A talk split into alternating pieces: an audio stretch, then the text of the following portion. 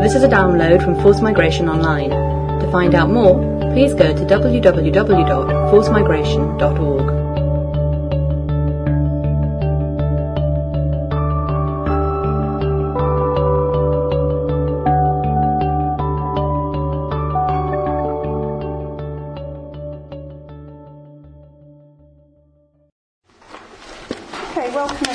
To the seventh in our series on stateless diasporas. Um, this is jointly organised as a public seminar series by the Refugee Studies Centre, but also um, with the Oxford Diaspora Programme um, here at, in, in the Department of um, International Development. And it's a real pleasure to introduce um, Bridget Wooding to you today, who's going to be discussing the situation of stateless Caribbean diasporas.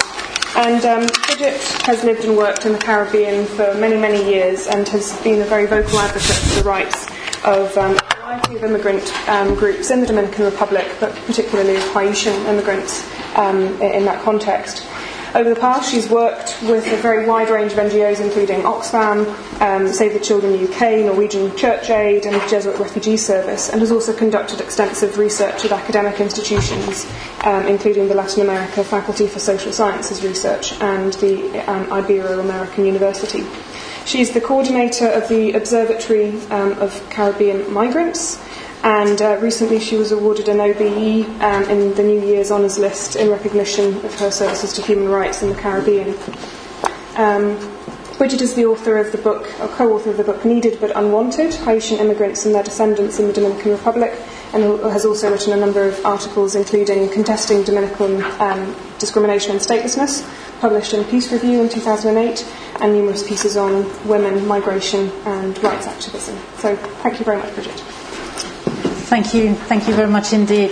Um, it's a real pleasure to be here, um, to be here in Oxford, and um, to be invited by, by the Refugee Studies Centre and others to, to give this seminar in, in your series. Um, I should say at the outset that there, there is a particular uh, connection between uh, between Oxford and human rights issues in Haiti and the Dominican Republic. In fact, this is footnoted in an academic article of nineteen ninety-four written by a Belgian and a Dominican uh, sociologist, um, where they explain um, that the initial uh, international kind of human rights interest in the whole situation of Haitian migrant labour in the Dominican Republic was due to a little field report written by um, an Oxfam field staff member in the late seventies, mid-late seventies, um, who sent back a report to Oxford suggesting there was something in the sugarcane fields that seemed like it needed investigation. Well, as we know, uh, history tells us that what happened as a result of that tiny little field report from the Oxfam representative Um, was that the Anti-Slavery Society, the I L O, and others um, began to began to research the issues. So it, it seems quite fitting that um, now we're feeding back to to Oxford some of the some of the things that have been happening with the descendants of those people um, that you know Oxford, Oxfam, R S C um, initially um, evoked interest in.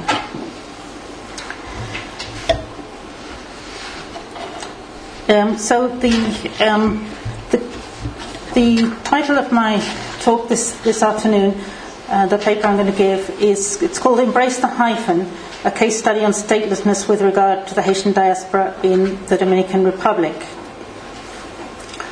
And you'll see um, a little bit later why uh, this title is, is important. Um, and while we're talking about Um, diasporas, stateless diasporas and forced migration and, and the Caribbean, um, but in fact the one issue um, which is most important in the Caribbean context is the issue of um, the Haitian diaspora in the Dominican Republic. Um, and there is in fact an R S C briefing report um, of two thousand nine which states pretty unequivocally, for example, the problems of statelessness in the Dominican Republic are the result of both the denial and deprivation of citizenship and a deliberate lack of access In this setting, requirements are imposed as a way to prevent access to nationality. And in a non-exhaustive list of countries where these problems occur associated with, type, with this typology of statelessness, the Dominican Republic figures alongside Bangladesh, the Federal Republic of Germany, Georgia, Kashmir, Nepal, Russia, to name but a few. In the case that we're looking at, um, Haitian migrants have been living and working in the neighbouring Dominican Republic uh, for a century, for over a century now, on the second biggest island in the Caribbean region. In the last quarter of a century, following the overthrow of the notorious Duvalier dictatorship in Port-au-Prince in nineteen eighty-six, the migration has been unregulated and has diversified beyond the traditional sugarcane enclaves towards the so-called new Haitian immigration, including to urban areas, and with a new stream of female migrants more visible than previously. Uh, but already in the late seventies, international stakeholders, including the U N system, international cooperation organisations, international human rights organisations, and foreign journalists, had collectively begun to express considerable concern about the mistreatment of Haitian migrants in the sugar industry. But it's not until the early nineties that local civil society, especially the sons and daughters born to Haitian migrants in the Dominican Republic, take up not just the labour issues, but also the whole question of the right to Dominican nationality question for those of Haitian ancestry born on the east of the island. It's at that time that a convergence of interests develops between concerned international civil society and their counterparts locally, and this is reinforced by the whole question of policy advocacy um, with burgeoning diaspora organisations, Haitian and Dominican migrants alike in North America especially, as well as the representations being made by new emerging civil society organisations and related platforms in Haiti. Um, so it is that relevant networks in the Dominican Republic, with support from external allies, intensified the campaigning on the right to Dominican nationality over a decade ago. Um, but it's still really not quite clear whether or not all this campaigning um, is going to have broadly positive outcomes. Um, the issue is still um, very much um, under debate. Part of the strategy uh, to contest discrimination and statelessness has consisted in legal challenges through the national court system, initially, um, and when this has been ineffective, through the Inter-American Human Rights system. However, despite a landmark judgment secured in the regional Costa Rica court in two thousand five, in the emblematic case called Jean and Bosica against the Dominican Republic, Um, the situation has still not improved significantly, and on the contrary there would seem to have been a backlash where the situation has become more complicated and certainly more rarefied legally with the promulgation of a new constitution in Santo Domingo in January two thousand ten, where there's a new conditionality clause on obtaining nationality. Uh, what this new clause specifies is that a positive migration status of foreign parents is a sine qua non for um, obtaining a Dominican birth certificate um, through the jus soli principle. So in this paper, after sketching briefly the context in which the discrimination and sometimes uh, resultant statelessness is played out, um, we carry out a little bit of analysis of the legal framework that it obtains, um, how and by whom documentation of the human rights violation takes place. Um, We note some of the key challenges in the legal ambit and the current situation following the constitutional change in two thousand ten. Coincidentally, um, this occurred uh, just after the earthquake in Haiti.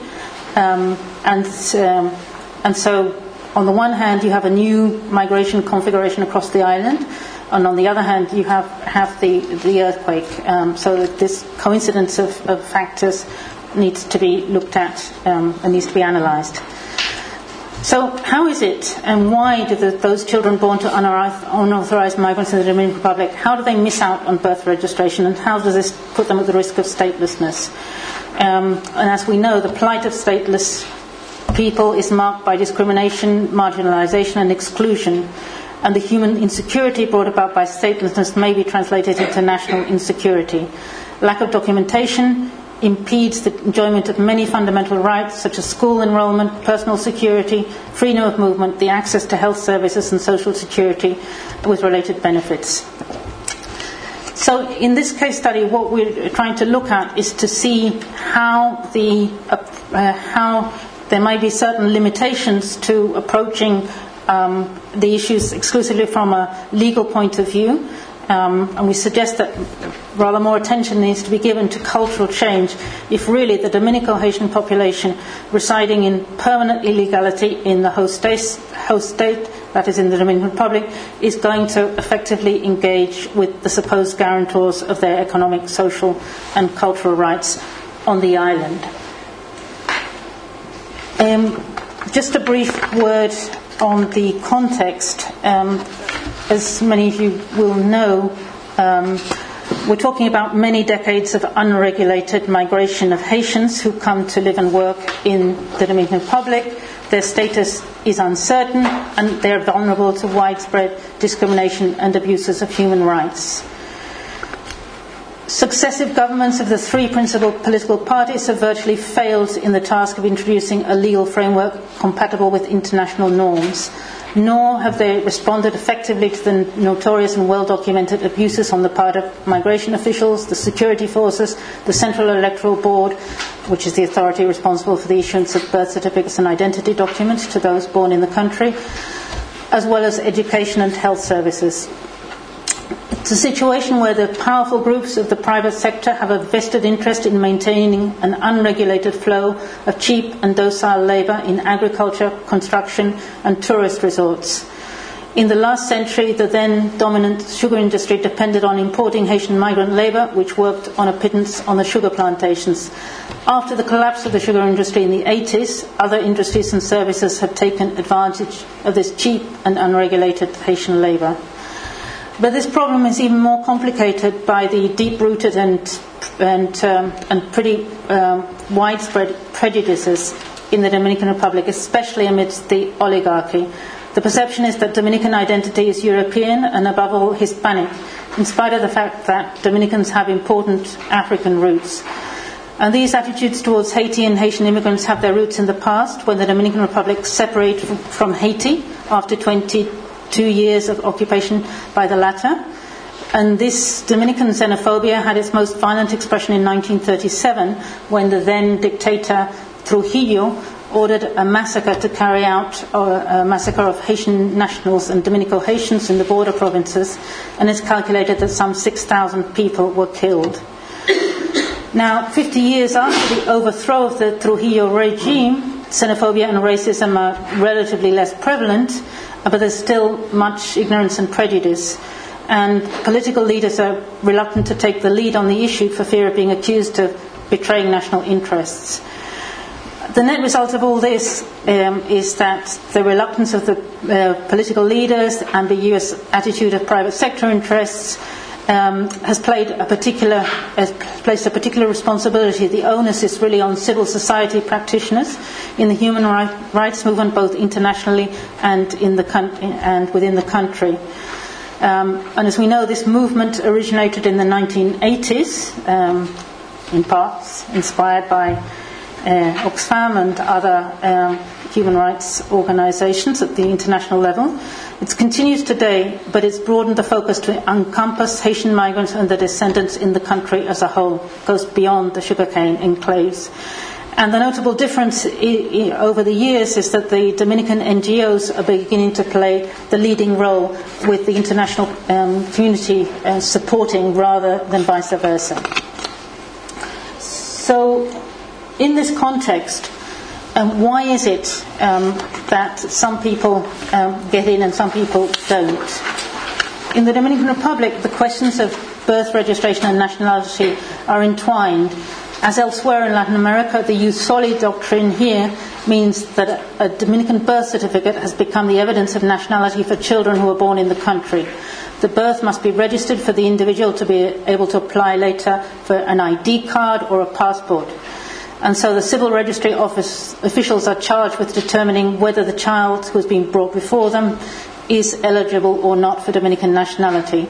If the official decides that the child does not qualify for Dominican nationality, uh, they will refuse to register the birth, and there's no clear appeal against such a decision. So the right to birth registration is equated to the right to Dominican nationality, and denial of birth registration has become the mechanism for denial of nationality to children of irregular Haitian migrants. And obviously the birth certificate has uses beyond proving a claim to nationality, in that it provides access to a host of other rights and special protections for the child, such as protection against trafficking, child labour, or early marriage. Up until recently, there had been no alternative civil, civil register or birth certificate for these children whose birthright claim to legally exist is negated. So that tens of thousands of Haitian migrants face an uphill struggle trying to get birth certificates issued. In two thousand eight, uh, an, an Inter-American Development Bank report found the following. Um, approximately twenty percent of children born in the Dominican Republic are not registered in a timely manner. eleven point nine percent of the adult population is undocumented, rising to twenty-five percent for those adults in poverty situations. There's a strong association between lack of documentation and poverty, with persons of Haitian descent being in the main poor, either migrants or sons and daughters of Haitians.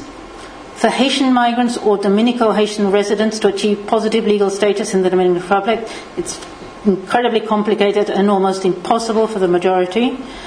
And while acknowledging efforts made by the Dominican state, the situation is extremely complicated, and it's an ongoing challenge to arrive at a consensus solution to the problem. So on the ground, the most common complaints explaining the lack of documentation are that it's all too expensive, too complicated, too bureaucratic. Um, and while that's true in a general sense, and the issue of sub-registration Um, was one concerning the whole of the population. Um, beyond the routine difficulties, the Haitian, um, the population of Haitian descent is particularly discriminated against, um, and they're systematically denied what had been their constitutional right to documentation up until the new constitution in two thousand ten. What happens is that they're usually blocked during the application process at the registry offices. Um, and the decision as to whether the mother or parents are Haitians, and therefore whether the child can be refused a birth certificate, is often largely arbitrary.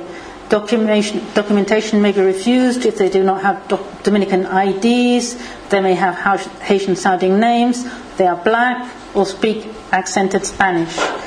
And one such example of the bias is given in the John and Bosico, the Inter-American Human Rights um, uh, Court case, where the lawyer for the plaintiffs told the Inter-American Court that the registry office, uh, office official objected to registering the two girls um, in question, glossing their surnames as foreign, African-sounding, or Haitian. Um, now, on the other side, it could be argued um, that those people of Haitian descent in the Dominican Republic might um, logically have some access to Haitian birth registration, but this is not as simple as it sounds. Um, the fact is that it's uncommon for people to approach the Haitian authorities for birth registration of their children born in the Dominican Republic, and this is for two main reasons. In part, the people in question may perceive that they are Dominican or that their children are Dominican, especially in relation to birth registration for the third or fourth generation Dominican-born children of Haitian immigrants, who have no real connection with Haiti other than distant ancestors. And so we're talking about people who see no need to um, apply for some kind of nationality, uh, which would never be effective, since um, the, peop- the the children involved have, you know, will not grow up um, in Haiti. And the second issue here is that it's also incredibly difficult to get um, Haitian nationality. According to the Haitian Constitution of eighty-seven and the Law on Nationality in nineteen eighty-four, um, there are a number of uh, groups of Haitian origin born outside of the Haiti that do, who do not have the automatic right to Haitian na- nationality, such as obviously the sons and daughters of asylum seekers or refugees, since their parents have renounced their nationality, the grandchildren and great-grandchildren of Haitians, since the parents have to be born in Haiti, the children who only have one Haitian parent, the sons and daughters of Haitian parents who do not have identity documents without which they cannot prove they're Haitian, uh, and taking into account that the under-registration of those born in Haiti is even greater um, than in the Dominican Republic, uh, or persons previously registered as citizens of other countries who now want to revert to Haitian nationality, they have to reside in Haiti for five years before requesting naturalization. Now, there was an attempt just before uh, the new Haitian president took office, Martelly, in May, to change the Haitian constitution to allow for double nationality, uh, but this attempt failed. Um, so, for those two reasons, the fact that gaining Haitian nationality may not be an effective nationality, the fact that it's enormously difficult under current circumstances to get it, um, puts the onus far more on, on what's happening Um, in the Dominican Republic as far as the authorities are concerned. So let's look a little bit more at the legal framework and um, on the one hand uh, and what some people call on the other hand the double H syndrome, um, which we'll come to in a moment. Um, as many other countries, the Dominican Republic is a party to several international and regional treaties that provide legal standards with respect to statelessness and the right to nationality. The Dominican Republic, for example, has signed but not ratified the Convention on the Reduction of Statelessness, nineteen sixty-one. It is not a party to the Convention relating to the status of stateless persons.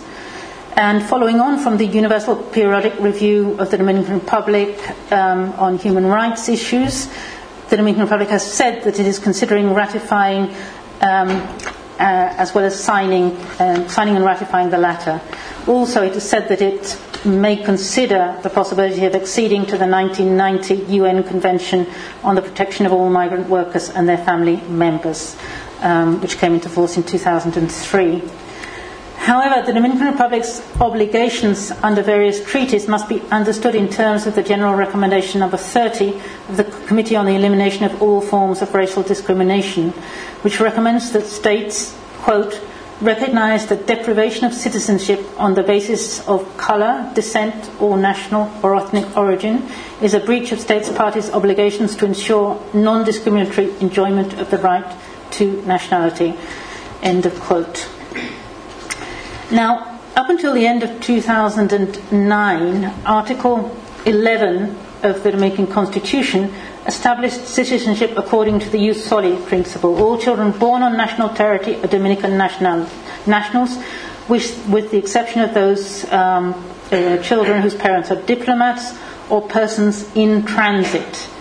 Um, until, and, until recently, for the purposes of citizenship exclusion, Uh, the in transit was understood to mean ten days. Um, that was how it was defined in the um, under the nineteen thirty-nine migration law um, until the migration law was changed in two thousand four.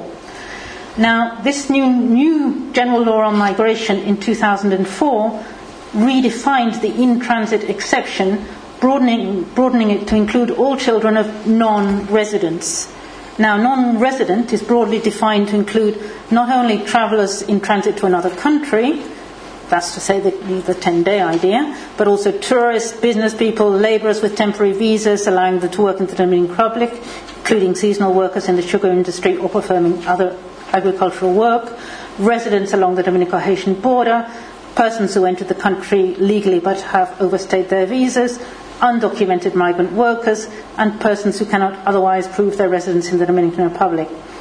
In other words, suddenly, overnight, um, people who may have lived and worked in the Dominican Republic for decades, if they don't have their documentation in order, may be suddenly found in transit and hence disenfranchised from a whole series of uh, rights which they believed up until then they held. So what, it's, what it is argued is that the Dominican Republic's current nationality policies deprive Dominicans of Haitian descent of recognition of citizenship, leaving them stateless. And as a result of historical discrimination, Dominicans of Haitian descent face particular challenges in providing documentary proof of their citizenship or that of their parents, and are thus disproportionately affected by current practices. Individuals who do not have documentary proof of their parents' uh, Dominican citizenship are told they must go to foreign embassies and and consul, consulates to obtain um, their birth certificates. So many parents of Dominican-born children lack the necessary documentation due to the long-standing refusal of many local governmental officials to issue it to, issue it to persons believed to be of Haitian descent. Now, civil society activists believed that a new benchmark was set when the Inter-American Human Rights System passed a judgment on this emblematic case in so-called strategic lit- litigation, Dilcia Jean and Violeta Bosica versus the Dominican Republic. Now, this case was brought by two Dominican girls of Haitian descent, Dilcia and Violeta. They were denied their Dominican birth certificates, even though they and their mothers had been born on Dominican territory. As a result, they could not enroll in school and remained vulnerable to summary expulsion from their country of birth. The Inter-American Court ruled that the government's birth registration policy constituted impermissible racial discrimination, which had the effect of rendering Dominican children of Haitian descent effectively stateless and barred them from accessing basic human rights in violation of the American Convention on Human Rights, particularly the rights to recognition of a juridical personality, Article three, given name, Article eighteen, nationality, Article twenty, and equal protection before the law, Article twenty-four. Now, notwithstanding this jurisprudence of two thousand five, and in direct breach of this historic judgment, the Dominican government has continued discriminating against persons of Haitian descent in their access to citizenship in three principal ways. Firstly, there's the issue of the refusal to give notification of birth documents in the maternity hospital. Um, either this happens um, by a refusal to Dominican mothers of Haitian descent, who only have a birth certificate since they have been denied their Dominican identity document, and in consequence they're not being given written notification of the birth of their sons and daughters, or it may occur through refusal to mothers without their official residency documents, even in the case where the father of the newborn is Dominican. Similarly, there may be a denial of the birth certificates in the civil registry offices for children of foreign parents or Haitian parents. Uh, and this may be even if there's a Dominican mother and a father of Haitian descent, if there's a Dominican mother and a Haitian father of Haitian descent, if there's an undocumented Haitian mother and a Dominican father, or even a Haitian mother with official residency document and a Dominican father.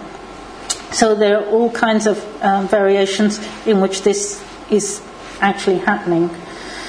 At the same time, the government is retroactively applying the two thousand four migration law to denationalise Dominicans of Haitian descent whose citizenship had already been recognised by the state. The Dominican Republic has refused to issue I D cards on the basis that the birth certificates, a necessary prerequisite to get the I D card, are no longer valid because their parents were non-residents when their births were registered. In many cases, the affected individuals were born ten and twenty years prior to the creation of this category of non-resident by the two thousand four migration law. So that those denied their I D cards are unable to vote, attend school, obtain lawful employment, or register the birth of their children. And this latter impediment creates a cycle of statelessness and marginalisation that affects multiple generations in the same family. Now, thirdly, the Dominicans of Haitian ancestry whose nationality was previously recognised by the government have also been disproportionately affected by an internal memorandum issued in two thousand seven by the Central Electoral Board, which is the state agency that administers all the civil registry operations. And what they're calling for is um, a provisional suspension of so-called irregular state civil registry documents, including birth certificates and national identity cards. And once ordered, this provisional suspension can only be lifted by an express decision of the Central Electoral Board and after a period of investigation. Um, so it appears that the Central Electoral Board has begun proactively identifying individuals from whom it wishes to withdraw recognition of Dominican nationality, even though they had previously been issued um, birth certificates with I Ds and with passports. Um, and this is in a context where the Dominican law says that the Central Electoral Board is not empowered to can- cancel or to prohibit the issuance of identity documents to Dominican nationalities. Only a dud- judge can do so, and the um, Central Electoral Board should be obligated to continue issuing these documents until such a time as, as a legal dispute is resolved. To some extent, a new administrative disposition, Administrative Disposition thirty-two, which was adopted just last month in October, has mitigated some of the effects of these two thousand seven dispositions, and it appears to be opening up some space for political dialogue, um, but it's being very um, unevenly applied. What this new administrative disposition says is that people should be issued um, with the full abstract of their birth certificate when they need it in order to engage in different civil transactions until um, the documents which appear to be under question, you know, have been judicially dealt with. Um, but this is being very unevenly applied. So we have a situation where collectively all these discriminations are sometimes known as the double H syndrome, Um, given that they may, may be labelled and justified by officials with the hijos de haitianos um, label. In other words, the kind of children of Haitians mantra. Um, so we're not talking about any foreigners um, whose children are being targeted, but um, it's quite definitely one particular um, collective of migrants. So, what are the current? What is, what's the current um, situation and um, perspectives? We now face a situation where, over two decades, civil society activists in the Dominican Republic, accompanied by international human rights advocates, have intensified the challenge to the arbitrary way in which the right to Dominican nationality was dispensed, um, or not, for those who should have been considered as Dominicans of Haitian descent. So, since the late nineties, the Inter-American Human Rights System was used to challenge the denial of nationality, and this climaxed with the landmark ruling on the Jean and Bosico case in two thousand five, and, and notwithstanding the subsequent mixed results of that, of that case. Um, on the one hand, there was some lip service which was done to some aspects of the case, um, such as giving some reparations to the children concerned, to the lawyers who'd undertaken the, the case. Um, but at the same time, all the issues to do with um, in not repeating the same abuses have not been observed, and on the contrary, there's been, a, in practice, an almost widening of the, of the discrimination that was noted in those circumstances. And it's important to note that the, the John and Bosico case itself um, was clear that the issues went far beyond legal ones, and there was a whole panoply of cultural issues um, that come to play here. An, ex- an expert witness who was brought on behalf of uh, the John and Bosico case, um, and who's a cultural anthropologist, Samuel Martinez, his, his statement to the Inter-American Court um, began in this way. He said, "Dominican Haitians are not only struggling for legal citizenship, but also for cultural citizenship, so that a broader recognition is given to their belonging in the Dominican Republic, such that they may legitimately be part of the country. Cultural citizenship is a broad term which legal scholars and social researchers have created to describe, describe the aforesaid unwritten presuppositions about those who in race, ethnic, class terms belong totally to the nation which defines their fundamental identity.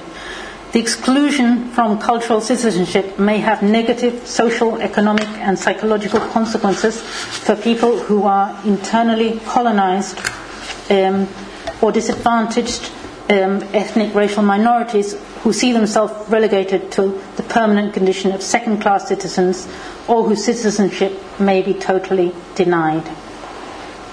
So th- this is a situation where, where we have at the moment a situation where legal challenges have been made, Um, where there's a clear understanding um, that we're not just talking about legal categories, but the whole question of um, integration, social cohesion, um, recognition of cultural cultural identities. So in these circumstances, what is it that that local civil society is currently advocating for, and, and then what really are the challenges facing this? There's the four basic things which the local civil society is really advocating on, um, and one of which is that the problem of documentation for Dominicans of Haitian ancestry needs to be resolved because they're having their right to an identity document denied. And in this regard, the state needs to apply the relevant legislation, both national and international. At the same time, national legislation should be amended to avoid possible gaps or interpretation of a discriminatory and exclusionary nature.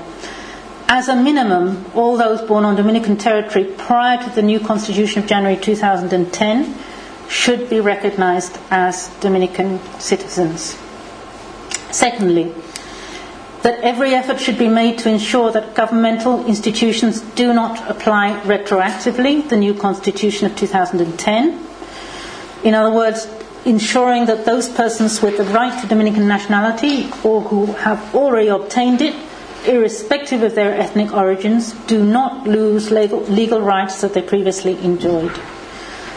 Thirdly, that the Central Electoral Board um, should carry out investigations when it feels um, the need to do so, respecting due process and including notifications in writing. And fourthly, that the Dominican government should be encouraged to protect all citizens without discriminating and effectively investigate the alleged cases of nationality stripping, denationalization in regard to Dominicans of Haitian descent. In other words, embrace the hyphen. Now, this was a phrase which was actually used by a representative of the U S State Department, David Robinson, in a conference on statelessness which was held in Washington just last month.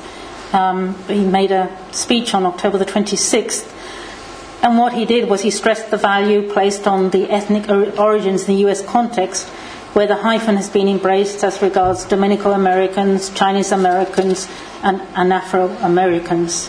Um, this um, really is perhaps the the kind of the single biggest um, stumbling block in the case of the Haitian diaspora and their descendants in the Dominican Republic, in that um, The, for socio-cultural reasons, um, there really are, is not sufficient of a push towards their proper proper inclusion. Uh, and the idea is that all these questions need to be framed within an agenda of social inclusion, whereby social cohesion is enhanced and not jeopardized by the actions of the state. Looking a little bit more closely at the situation over the last two years, and, and looking more, um, more a little bit at the more sharply at the at the challenges that really face human rights advocates, and especially face local civil society on the island. As we all know, the Um, Haitian earthquake of January two thousand ten um, was probably the worst urban humanitarian crisis of this century. I know, because I was on a work mission in Haiti and survived the Haiti earthquake, so I speak um, from personal experience on that one. Um, um, but it did have the um, the the amazing effects, paradoxically, of unsettling all the commonly held beliefs around Dominico-Haitian relations, and specifically on Haitian migration to the Dominican Republic. Now, there are various issues to be highlighted in this regard. Um, um, first of all, the renowned mistreatment of Haitian migrant labour in the Dominican Republic has now been overshadowed by the image of the Dominican Republic as the Good Samaritan coming to the succour of Haiti selflessly in its hour of need before anybody else. Now, this was particularly the case because the U S, as we know, came off rather badly. Um, they started off controlling the airport and not allowing humanitarian aid through. Um, and so compared with the U S, the Dominican Republic really did become the, the good neighbour on this occasion. But also, um, there's this uh, mantra which the right-wing extremists always come up with um, whenever there's this kind of sudden onset natural hazards or peaks of political instability. Uh, there's always this fear that we're going to have a stampede of Haitians attempting to cross the border. Uh, so this is always um, what gets cited as a as a reality, even though in practice um, this supposed security threat for the Dominican Republic never materializes. And as we know, in the case of the earthquake, the bulk of the forced displacement has taken place within Haiti. And while uh, some two, more than two million people left their homes, um, uh, there's still around half a million people living in makeshift camps in and around Port-au-Prince. But nevertheless, there was only a minor influx of new migrants following following the earthquake. Um, so it's it's the case that that myth also uh, really ceases to to be a real threat. Um, one of the one of the difficulties that has meant that some of these issues have been um, not covered in such an opportune way has been the fact that a number of the pro-migrant rights activists in the Dominican Republic um, have been committed to helping within Haiti. In, in response to the humanitarian crisis in Haiti, um, they leapt in, they still spent considerable time there, and in, in consequence they're only recently returning a little bit more to deal with some of the issues on the so-called Haitian question in, in the Dominican Republic. And now this was particularly the case because, if you remember, the earthquake happened on the twelfth of January two thousand ten, which is almost exactly a fortnight before the new Dominican Constitution was promulgated. So the Constitution kind of came in and everybody was fixated with uh, with Haiti. And so initially there was little attention paid to monitoring how the latter, this, that's to say the Constitution, was being introduced and applied. And at the same time, there is a kind of new window of opportunity in the fact that some of the Dominican authorities have begun to um, have a little bo- bit more of a humanitarian attitude towards Haitian migrants for the first time um, since the earthquake. Uh, and this has been the, particularly the case with on the issues of children and, and women. Um, there have been new initiatives that were brought in uh, following following the earthquake, um, while there's a clear kind of humanitarian gap Um, in that um, those people within Haiti, for the first time in Haiti, were actually covered by um, the non-binding special principles for internal displacement. But once somebody crosses a border, there's no equivalent international legislation which covers them. And partly in response to that gap, there were some new initiatives from the Dominican government, um, especially on the, on the question of children, um, those children who were not technically orphaned but who were being you know, trafficked or, or irregularly adopted, um, and issues of women in connection with, with gender violence. That there has been a heightened awareness of some of the issues which were ongoing issues anyway, um, but really became magnified after after the earthquake. And so what we can see is that to some extent there has been a change of discourse around Haitian immigrants. There's somewhat of a more enabling and inclusive environment. Um, but this doesn't automatically translate to those um, children, those sons and daughters born to Haitians in the Dominican Republic.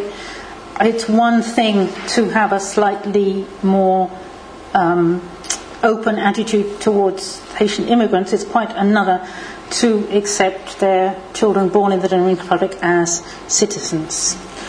Um, but nevertheless, there there is some more space there for, for work. So what we have today, as of late two thousand eleven, is a broad-based movement, including migrants groups, those representatives of their descendants, organisations accompanying them, some international organisations, um, based in the Dominican Republic, especially with a child's rights focus, faith-based groups and human, human rights organizations. All of these in the Dominican Republic have coalesced, and they're dedicated to eradicating the perceived and documented discrimination in the way in which the civil registry is run. And this coalition argues that the net result of the current status quo is leaving more persons of Haitian descent stateless than ever before, and um, a situation which um, you know, is likely to um, get even worse. Now, the legal framework adopted by the state needs still to be fo- followed through even further on the issue of regularisation of those Haitian immigrants with an irregular status over a specified time, um, as should have been allowed for in the transitory dispositions of the new migration law, um, which was adopted in two thousand four. Uh, for example, there is an amnesty law promoted by um, one a senator called uh, Dominguez Brito, and this could be followed up. This is especially important now because the President Leonel Fernandez has just approved the rules of procedure for the two thousand four General Migration Law. And logically, the regularisation plan allowed for as a precursor to the application of the migration law should be decided upon swiftly in order to avoid anomalies. In other words, what you've got is, if you don't do that, is you've got an, an uneven playing field, because you haven't got any way of people regularising their status, and yet if they are not legally resident in the Dominican Republic, the issue of what happens to their children um, becomes more acute than ever before.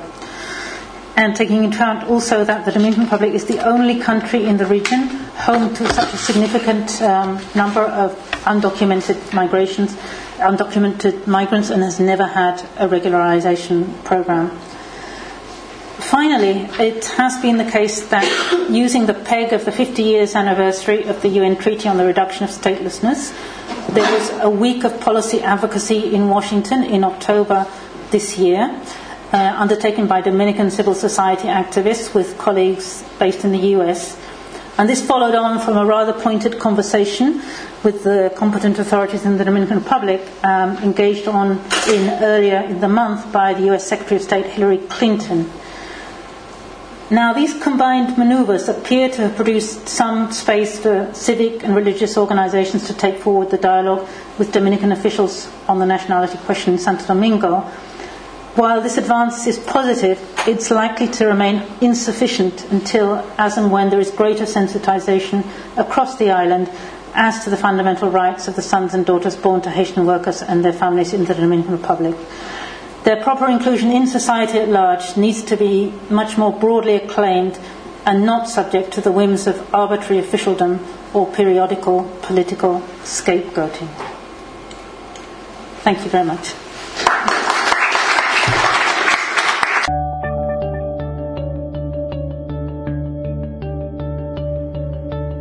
If you've enjoyed this download, you might like to listen to other podcasts of Force Migration Online. w w w dot force migration dot org slash podcasts